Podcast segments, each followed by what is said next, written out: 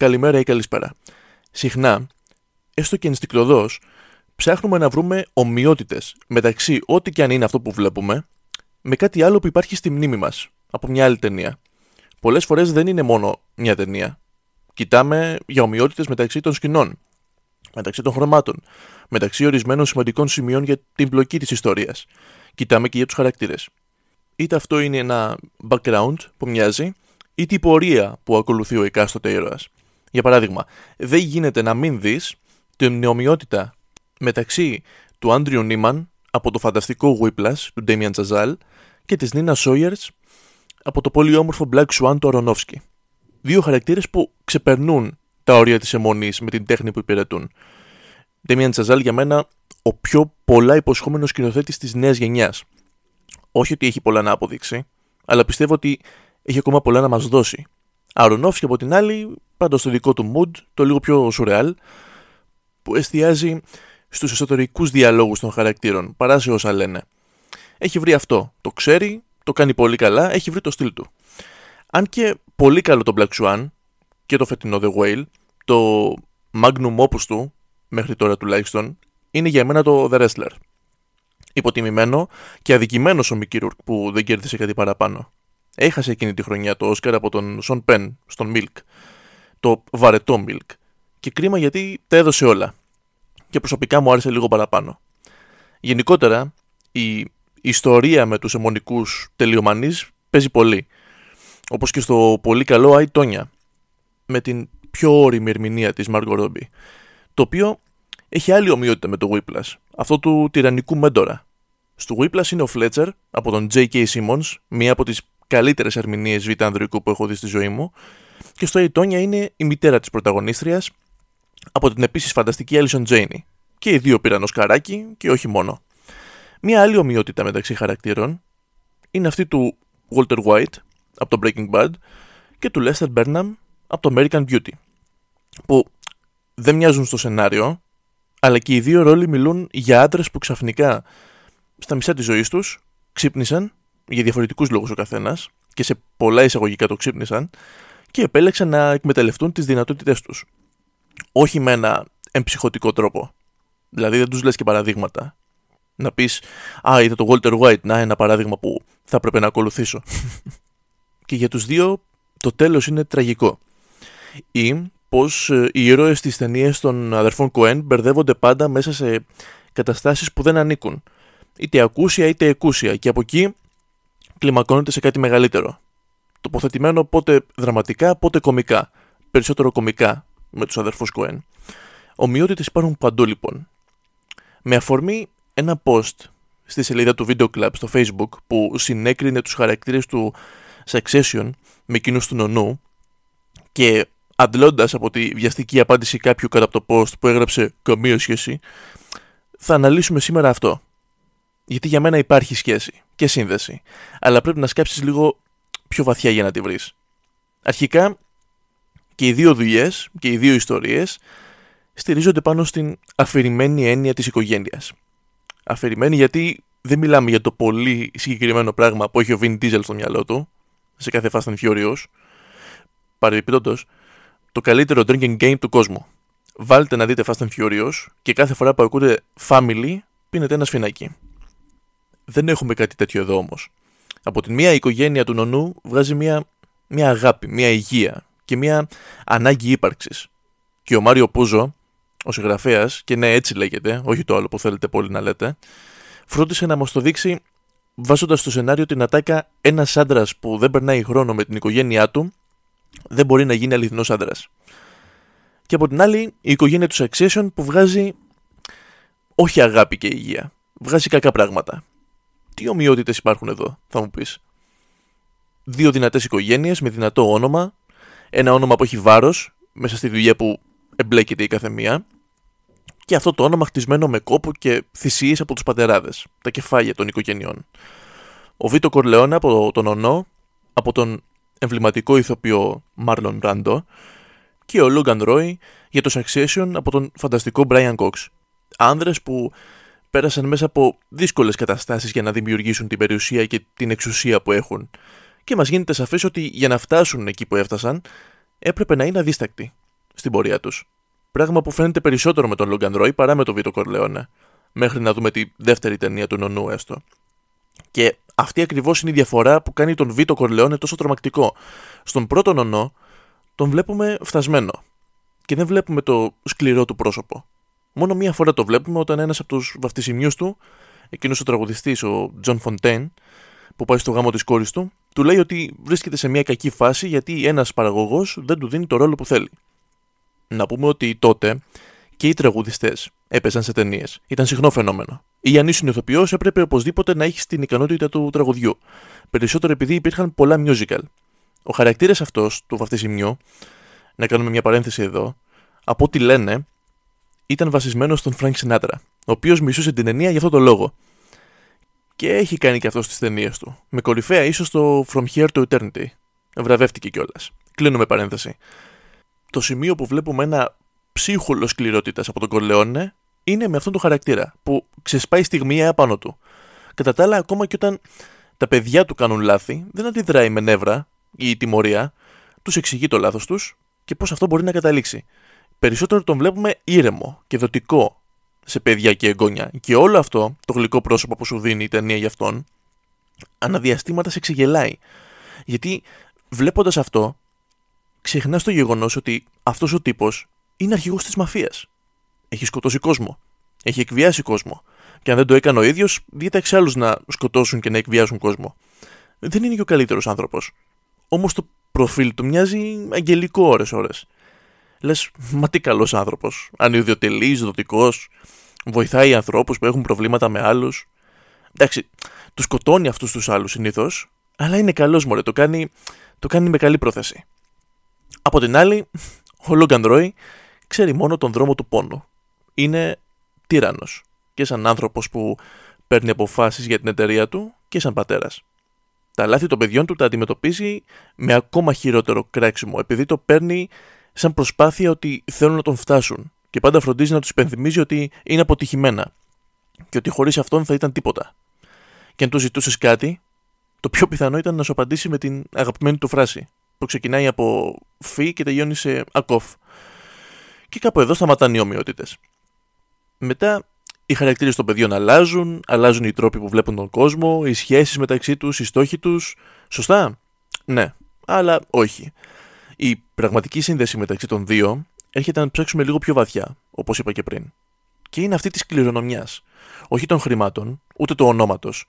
Η πραγματική κληρονομιά που αφήνουν αυτοί οι δύο για τα παιδιά τους είναι αυτή του χαρακτήρα.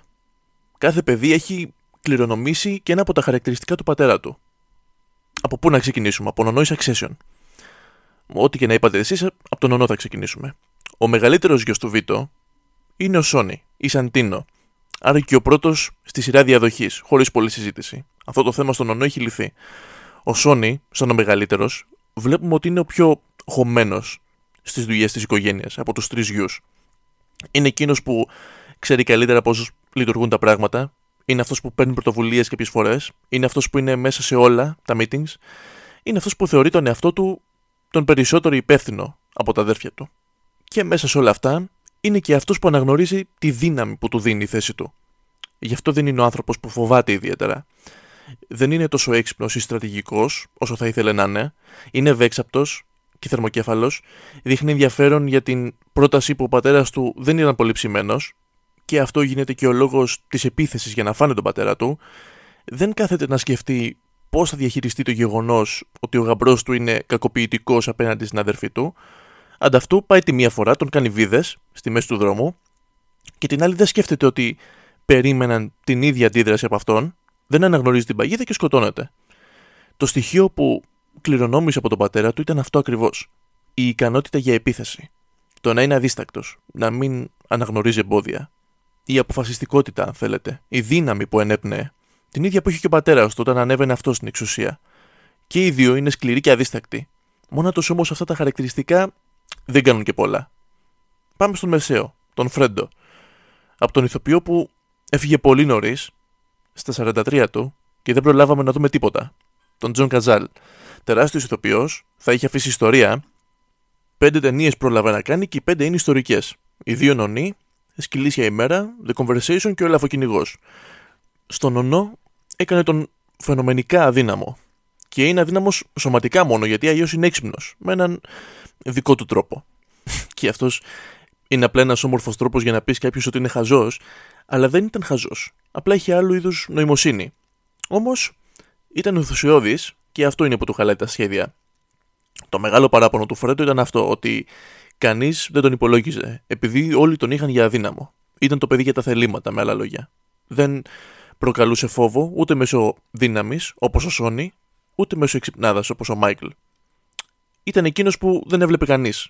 Μιας και μετά το θάνατο του Σόνι, την εξουσία πήρε ο μικρότερος, ο Μάικλ. Και αυτός έμεινε στο Las Vegas για να κάνει το πρόσωπο της οικογένειας εκεί.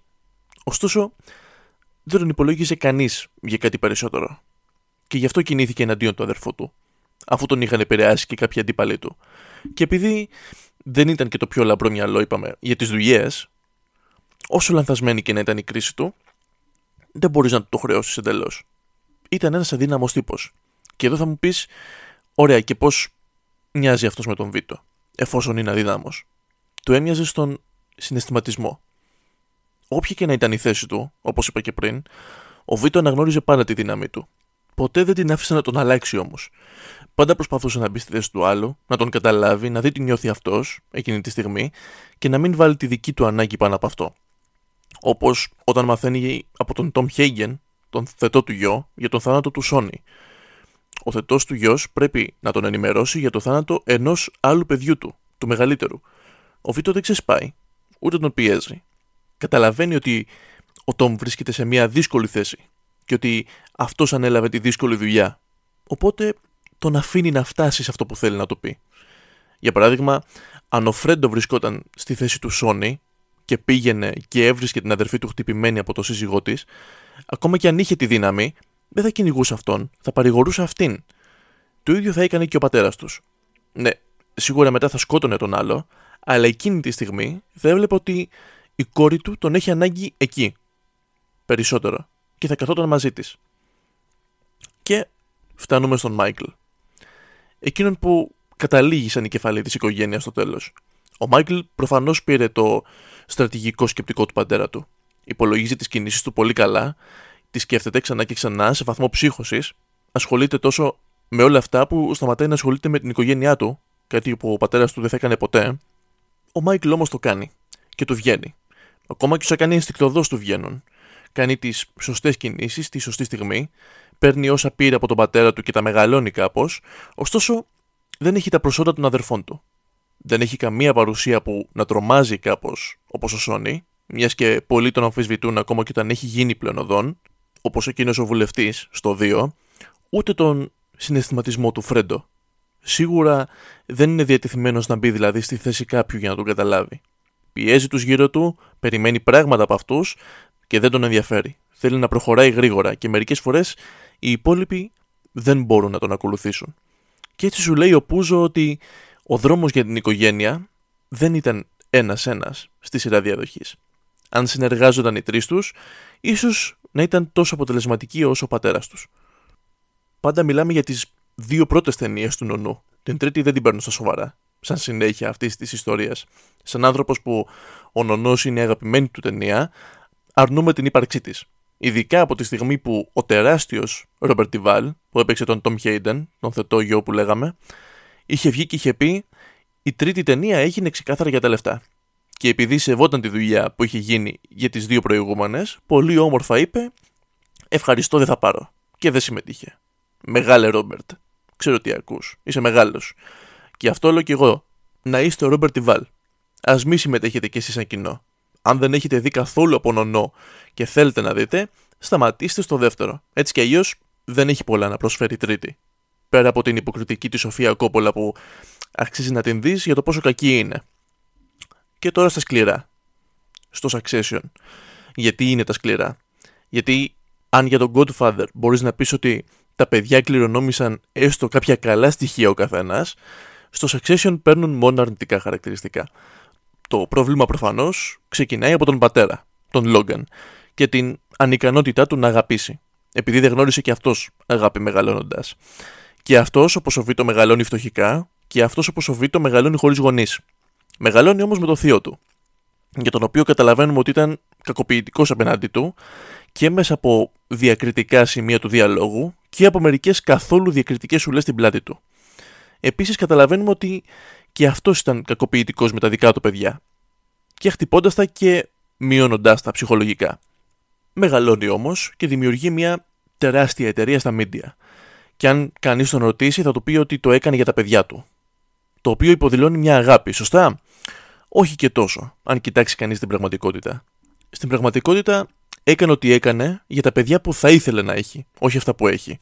Αυτά που έχει τα κάνει να ανταγωνίζονται το ένα το άλλο για να δει ποιο είναι το πιο ικανό και καλά, πάντα δίνοντας σαν παράδειγμα τον εαυτό του.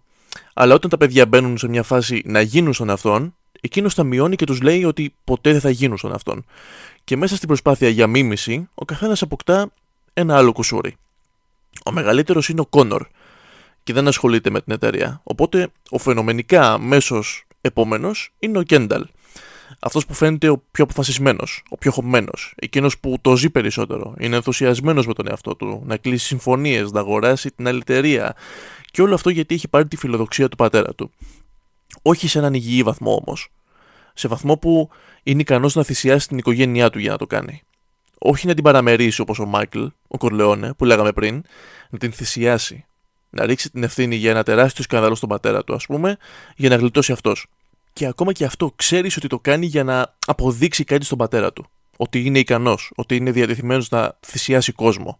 Η Σίβο όμως, και πιθανότατα η αγαπημένη του από τα παιδιά, είναι εκείνη που από ό,τι φαίνεται δεν υπέστη ποτέ σωματική κακοποίηση. Ψυχολογική όμως αβέρτα και αυτή, όπως τα αδέρφια της. Και από όλα τα κακά που θα μπορούσε να πάρει, πήρε το ότι δεν μπορεί να εμπιστευτεί κανέναν. Δεν νιώθει πουθενά την ασφάλεια της εμπιστοσύνης και γι' αυτό είναι εκείνη που προδίδει πάντα πρώτη. Απατάει τον άντρα της γιατί κατά βάθος φοβάται τη δέσμευση, όπως και την πιθανότητα να αφαιθεί σε αυτόν τον γάμο και να τον εμπιστευτεί πλήρως και να την απατήσει αυτός. Έχει τεράστιο θέμα με την απόρριψη και για όλους αυτούς τους λόγους προτιμά να μένει συναισθηματικά αποστασιοποιημένη απ' όλα. Ακριβώς όπως ο πατέρας της. Που δεν δένεται ούτε με τα ίδια του τα παιδιά, γιατί κατά βάθο φοβάται να μην τον προδώσουν. Παρόλο που εκείνος υποστηρίζει ότι τους έχει δώσει τα πάντα. Τα πάντα εκτός από μια σεβαστή πατρική φιγούρα. Και τέλος, ο Ρόμαν. Σίγουρα ο πιο βαθιά πληγωμένος από όλους, και ας φαίνεται ο πιο τρελάκιας και ο πιο χαλαρός. Από εκεί ακριβώς καταλαβαίνεις την πληγή. Ο Ρόμαν μεγάλωσε σαν ο αδύναμος. Χτυπάει κάποιο καμπανάκι αυτό. Και ο πατέρας του δεν χάνει ευκαιρία να του το υπενθυμίζει αυτό. Μεγάλωσε με τα αδέρφια του να τον σπάνε στο ξύλο γιατί μπορούσαν και τον πατέρα του να τον γελιοποιεί γιατί μπορούσε. Οπότε λέει: Πρέπει να βρω έναν τρόπο να μοιραστώ τον πόνο μου. Α το υιοθετήσω αυτό. Και μεγαλώνοντας κάνει ακριβώς αυτό. Γίνεται μέρος της προσωπικότητάς του και αρχίζει να γελιοποιεί και αυτός άλλους για να μην νιώθει μόνος. Είτε μιλώντας άσχημα, είτε καταστρέφοντας κάτι, κάποιο άλλο, είτε βάζοντας ανθρώπους να κάνουν πράγματα challenges για λεφτά ή για να τον κάνουν να γελάσει. Το καλό είναι ότι αυτό δεν του βγαίνει στις κατά καιρούς συντρόφους του. Το κακό όμως είναι ότι του βγαίνουν άλλα βίτσια και καταλαβαίνεις ότι μιλάμε για έναν άνθρωπο που έχει πράγματα κρυμμένα μέσα του όταν ζητάει από τις συντρόφους του να υποδίονται το πτώμα στο κρεβάτι. Τώρα, εγώ δεν ξέρω και πολλά, αλλά νομίζω, νομίζω ότι υπάρχει κάποιο θέμα εδώ.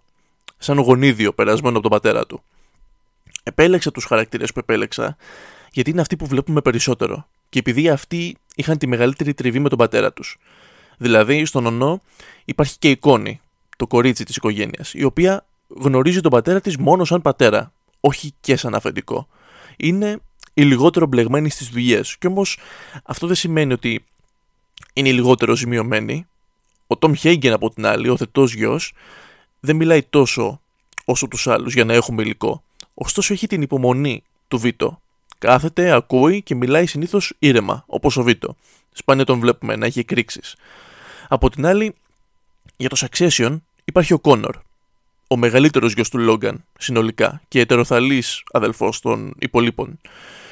Είναι περισσότερο στον κόσμο του και αυτός είναι που έχει επηρεαστεί λιγότερο από το τοξικό χαρακτήρα του Λόγκαν. Άλλωστε πολλές φορές στη σειρά αναφέρεται ότι ο πατέρας του δεν ήταν ιδιαίτερα παρόν στα παιδικά του χρόνια. Και ίσως αυτό το παράπονο του να ήταν τελικά το καλύτερο πράγμα που θα μπορούσε να ευχηθεί. σε σύγκριση με τα αδέρφια του, παρόλο που ούτε αυτός είναι κανένα σταθερό μυαλό, είναι ο πιο συναισθηματικά υγιής. Είναι σίγουρα από τους τέσσερις ο μόνος που θα ήθελε κάποιος σαν φίλο. Τα υπόλοιπα τρία αδέρφια είναι αδύνατο να συνδεθούν συναισθηματικά με ένα άτομο αρκετά ώστε να μην του κάνουν κακό. Καταλαβαίνετε λοιπόν ότι υπάρχει ένα μοτίβο και στα δύο έργα, αμφότερα από τα καλύτερα στην κατηγορία τους. Και ενώ το Succession δεν είχε ιδιαίτερες αντιστάσεις στην δημιουργία του, το Godfather πέρασε από πολλά εμπόδια και παραλίγο να μην ολοκληρωθεί ποτέ. Υπάρχουν πάρα πολλές ιστορίες και για το cast και για τον Κόπολα, τεράστιος Κόπολα. Φράνσι, τι σκηνοθετάρα είσαι, ρε Φράνσι. Και τους νονούς και το αποκαλύψει τώρα. Τι όνειρο είχες δίρεση, τι έμπνευση είχες; Πέρα από το τέλειο cast, την έμπνευση του Κόπολα και την εμβληματική μουσική του Νινορώτα, μακράν η καλύτερη ιστορία είναι αυτή του συγγραφέα του βιβλίου, του νονού, του Μάριο Πούζο. Και ίσως να την έχετε ακούσει γιατί έχει γίνει αρκετά γνωστή τώρα τελευταία.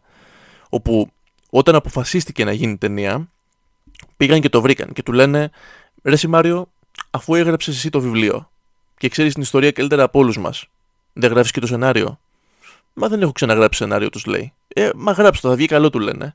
Μα εγώ είμαι συγγραφέα, όχι σεναριογράφο, τους λέει. Μα ο ένας, μα ο άλλος, στο τέλος λέει ο Μάριο, άντε, το γράψω.